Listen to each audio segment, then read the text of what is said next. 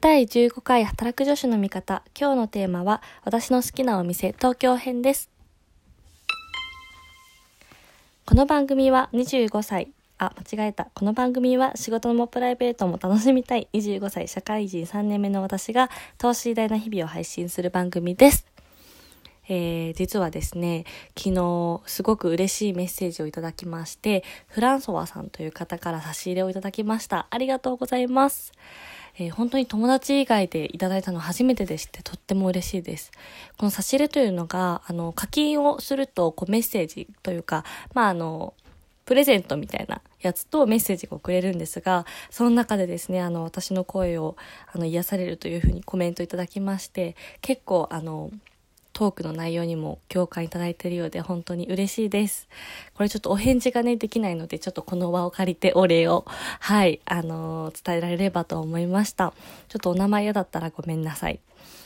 そうですね。で、ちょっとその方がですね、私の関西弁を褒めてくださって、まあ全然上手ではないんですが、はい、ちょっとね、今後もちょくちょく挟んでいけたらいいななんて思いつつ、えーフランソワさんからリクエストをいただきまして、私の好きな、えっと、お店の紹介を聞きたいというふうにリクエストをいただきましたので、ちょっとですね、今日は2配信頑張りたいと思いまして、前半が東京編、後半が大阪編という形で、えー、2回連続で配信をできたらなと思います。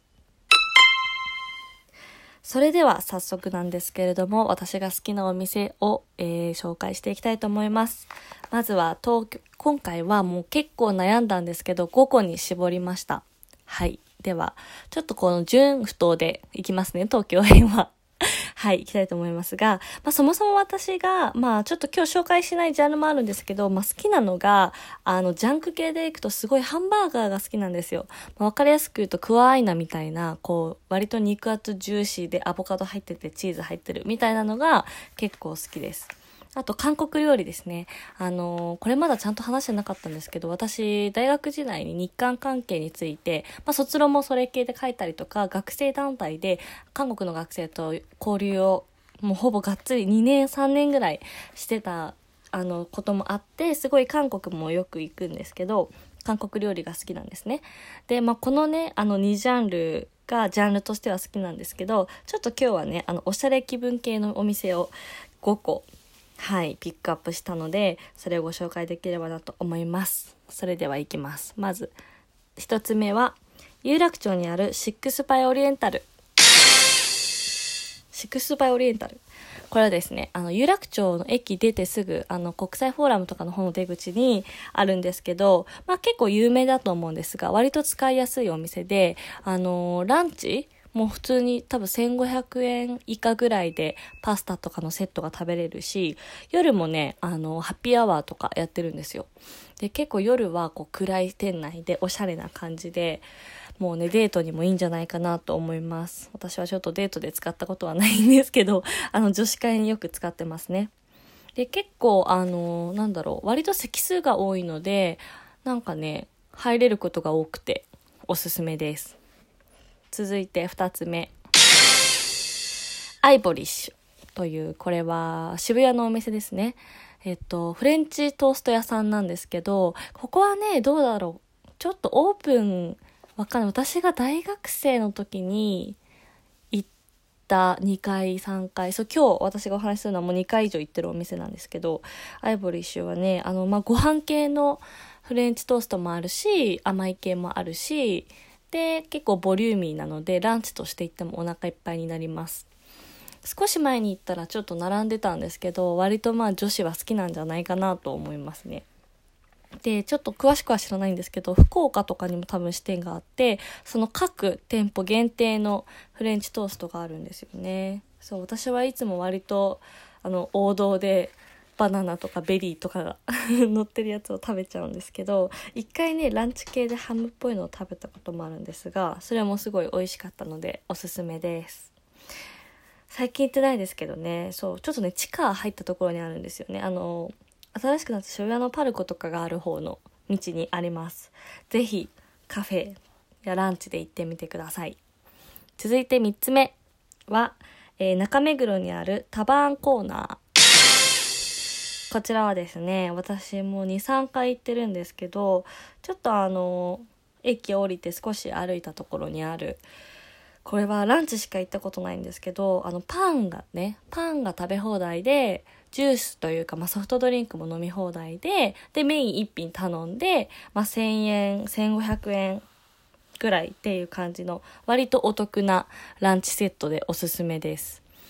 で、メインはグラタンとか、まあそう、お肉系とか、バーガーあったかな？なんかサンドイッチ、サンドイッチはないかな？まあ、割とそういうがっつりしたメインがあって、で、あの、そう、美味しいパンがね、食べ放題なんですよ。なので、ここもまあ、ちょっとこう、店内もね、カジュアルな可愛い感じなので、まあ女子同士で行ったら楽しいかもしれないですね。うん。ここも割とおすすめです。私はいつも会社の同期の仲良し3人組のこと2回ここリピートして行きましたので、行きましたのでとか、はい、ぜひぜひ、あのー、なんかね、平和な昼下がりに似合うお店かなと思います。はい、続いて4つ目は、えっ、ー、と、バーガーマニアこれはいくつかお店あるみたいなんですけど、私がいつも行くのは恵比寿のお店で、もう本当にさっき言ってたクアアイナのようなね、夢のようなバーガーが食べられます。ここね、ほんと美味しいんですよね。結構ね、あの珍しいというか、バーガーの種類も多くて、なんかチェリーがあったりとか、まあチーズもいろんな種類があったりとか、まあボリューミーですごく美味しいです。あとポテトがね、確かちょっと特徴的で、細いのじゃなくてこうゴロゴロしたタイプのポテトだった気がする。ちょっと変わってたらごめんなさいなんですけど、ここもね、2回ぐらい行きましたね。うん、バーガー好きな人にはおすすめです。駅からもそんな遠くないはずで、結構路面店というか、うん、おしゃれなアメリカンな感じのお店でございます。ぜひ行ってみてください。そして最後は、えっ、ー、と、ラス、ラスドスカラス。これは、あのー、やばい、ド忘れ。有名な居酒屋さん、かわいいとこ。あ、なんだっけ。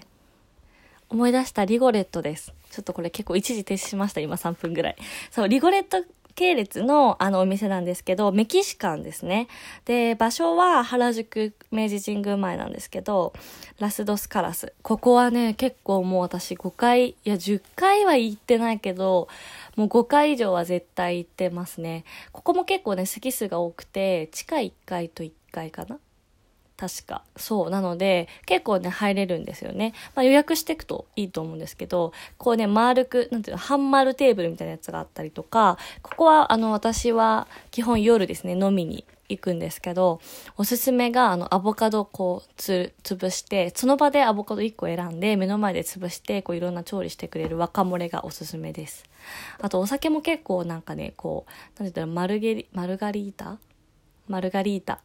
だよね。そう、あの、フローズンのお酒の中に、なんかこうビールのコロナがぶっ刺さってるやつとかね、いろいろそのユニークなお酒があって美味しいです。もちろんタコスとかそういうランチメニューもあるので、ランチだと多分1000円ちょっととか、まあそれこそ1500円しないぐらいで、なんかこうタコスプレートとか、あのー、なんか、